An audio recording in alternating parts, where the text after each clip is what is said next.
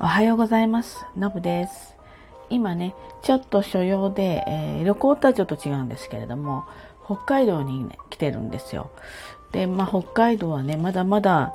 寒いですね。朝晩は氷点下だったり、日中は3度ぐらいで、多分これのラジオを出すあたりは、えー、5、6、7度ぐらいになってるんじゃないかなと思います。でね、あの、ここには1週間ちょっといるんですけれども、えー、そのうち1日だけ、ちょっと私のお役目のない日があったので、実はあの、ちょっと、こっそりスキーに行ってきました。一人で。で、えー、電車でとバスで行ける札幌市内から1時間ぐらいのちょっとゲレンデを探してね、あの、そんな滑って、滑るって言ったって一人だから、せいぜい3時間とか4時間だろうなと思って、うん、そういう場所にしたんですね。アクセスのいいところ。で、えー、なんとなんとこのスキーがですね、私20年ぶりぐらいなんですよ。なので、もうほぼ初心者みたいな感じになっちゃいますよね、20年ってね。ただ、あの、若い頃、その20年前ぐらいまで、若い頃はね、結構集中してスキーやってるんで、実は実は私検定1級持ってるんですねスキーは。で当時はバリバリのもう傾斜30度30何度みたいなところでも検定受けたし1級なんでねあのまっすぐに降りれないあの傾斜ですからあの、まあ、若かりし頃の話ですけどなのでおそらく滑ることは滑れるんだろうなとは思ってたんですよ。スキーって他の競技と違って、えー、雪の上で下り坂を走っていくものなので立ってるだけで滑れるんですよね。これ他のスポーツとちょっと違うところなんですよ。他のスポーツは例えば登るとか泳ぐとか、えー、まあ、動力ですよね自分の方で動力が必要なんだけどスキーの場合はあの当然こう落下していくのでしかも雪でね滑るで滑るようになっている板フラットな板これを履くわけなのであの滑れるんです誰でも。ただその滑り方とかスピードのコントロールの仕方っていうことでどれだけコントロールができるかっていうようなのが、まあ、スキーのま技術技術みたいになってくるわけですよ。で自転車乗りと一緒だなんですよねやっぱりスキーは。なのであの昔滑れれば、まあ、今も滑れる滑れるなと思いながらもでも20年やってないしやっぱりあのなんかこう結構ドギマギしてたんですよね。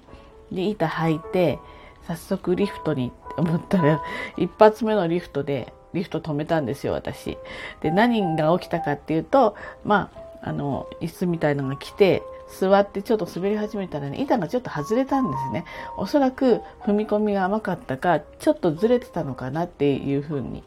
えー、な感じです。で、その場で履き直して、そのまま、もう一発目でリフト止めるようなと思ったんですけど、なんで最初の1回だけはリフト乗るところ、そして降りるところ、もうあれだけ目つぶったってできるぐらい、リフトなんて数えきれないほど乗ってるのに、さすがに20年ぶりとなると、なんかその辺がちょっと緊張してくるんですよね。で、えー、降りました。で、もうね、あの、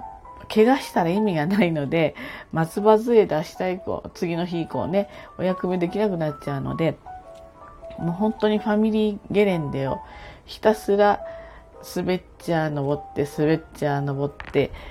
やりました。で、まあ、あの、別にあの、なだらかな斜面だしね、やっぱり20年ぶりだけれども、さすがにそこで何かこう、転ぶだ、やれなんだってなく、まあ、スイスイ、まあ、滑れたわけなんです。ただね、緩斜面でもね、やっぱり、膝の上ですかね、ここの筋肉が、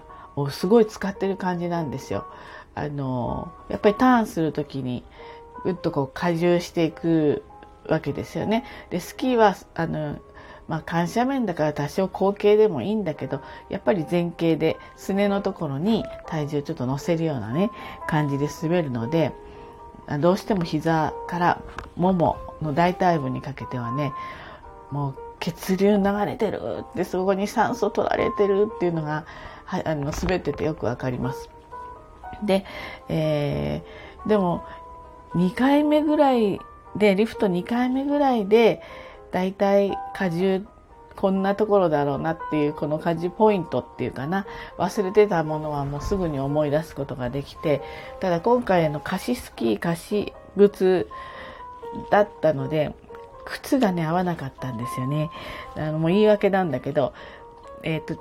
下のサイズだと左足の先が痛い。上のサイズだと緩いなのでただ痛いともう滑れなくなっちゃうので緩い方にしたんです。でも緩いとどうしてもこの荷重がダイレクトにつなあの板にあの届かないんですよね。やっぱりこうなんていうかな分散するっていうんですかね。なので板がこうブレるっていうかねそういう感じでした。でもう会長に滑ってるだけど気を緩めたらいかんぞと20年もやってなかったしもう60にも近くなってるしあの昔と違ってね体もさらに硬いしっていうふうにまあその気を抜いちゃいかんぞっていうふうに滑ってたんですよね。でねはたとちょっと思ったんですよリフト乗ってる時に。これそりゃ滑れるけれども問題はもしかしたら転んだ時じゃないってちょっと思い始めたんですね。でスキーやったことのある皆さんは記憶がにあるかわかんないけれども一番最初にスキーやった時って転びまくるじゃないですか。で、立ち上がるの大変じゃなかったですかあの、板は滑るし、足には力入んないし、でも手もストックでヒュッとこう、なんていうんですかね、力入れて、ぐっといいタイミングで立ち上がるのに、もうそこがすごい大変だったのを思い出したんですよ。もうか、もうすごい小さい頃ですけど、私、スキー多分、小学校1、2年生でやってるんですよね。で、その頃なんか怖いもの知らずだから、ハの字で、暴言で足くって全部広げれば止まるっていうだけ教えてもらって、あとはもうバンバンスキー滑ってたんですよ。で、だけどやっぱり一番最初の頃はその転んだ時に立ち上がるのがすごく大変だったことを、の記憶を、が思い出され、もう体重いじゃないですか、やっぱり昔と違って。で、筋力はないと。なので、これ一番の敵はそこだなって思ってたんですよ。ただまあ感謝面だし、転ぶことはね、ほとんどないな、なんてちょっと思ってたわけです。で、あの、まあ、もう10回とか滑っていくと、だんだんもうちょっとこう、ターンの、なんていうかな、あの、幅を狭くウェーデルみたいな感じに、ちょっと狭くもうちょっとやれそうだななんて思ってやったらば、ちょっと板一瞬重なったか、山足に引っかかったかで、あの、転んだんですよ。もう転んじゃいけないやつだったんですけどね。で、えー、さあ、立とうとしました。したらこれがね、立てないの、重たくて。なんと言うんですか、腕にも力が入んない。足にも力が入んない。力入れると板ってちょっと平行にはしてるんだけど、前にちょっと滑るんですよね。やっぱり体が後ろになってるとか、お尻が後ろについてるので、まあ、えっと、真ん中にはついてないんですよ。でも山側の多分ちょっと後ろ気味にお尻がついてるんですよね。だからやっぱり立ち上がれなくて、で、一回ひっくり返って、方向変えて、こっちサイドだったら立ち上がれるかなと思ったら立ち上がれなくて、もう諦めて、えっと、山足の方の板を一瞬外して、それで立ち上がって吐いたという。これですね。やっぱり一番の敵は転んだ時にだったということを、まあ、思い知らされた感じなんですね。ただ本当にあの今日はね、天気のいい瞬間と、すごく吹雪く瞬、すごくっていうかすごく吹雪く瞬間かな。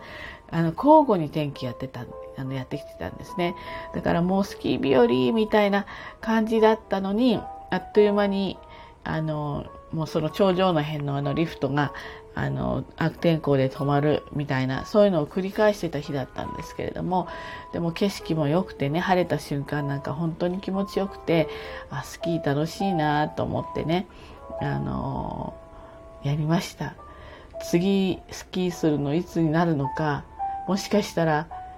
あのこれ最後の私のスキーなのかちょっと分かりませんけど、まあ、たまたまね北海道に来たので時間がちょっとでもあるんだったらねあのせっかくだったらちょっと行ってこようと思ってちょっと思い切って行ってみてよかったです。今はね、まあ、もちろんスキーセットも借りれるしウェアも借りれるしなので手袋とゴーグルと帽子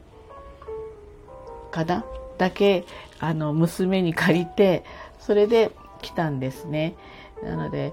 そういうふうに気軽にねささっと来てささっと滑れるっていうねこういう今こうそういった整ってるスキー場すごく多いのでぜひぜひ皆さんもあの昔ね私をスキーに連れてって世代の人たちなんかはもう散々スキーしてきたと思うのでねあのお時間のある人はなんかまた来シーズンでもねあのちょっと行ってみるといいかもしれませんね。はい、ということで今日はちょっとスキーに20年ぶりに行ってきましたっていうお話でした。ではね今日も一日頑張ってまいりましょう。じゃあねバイバイ。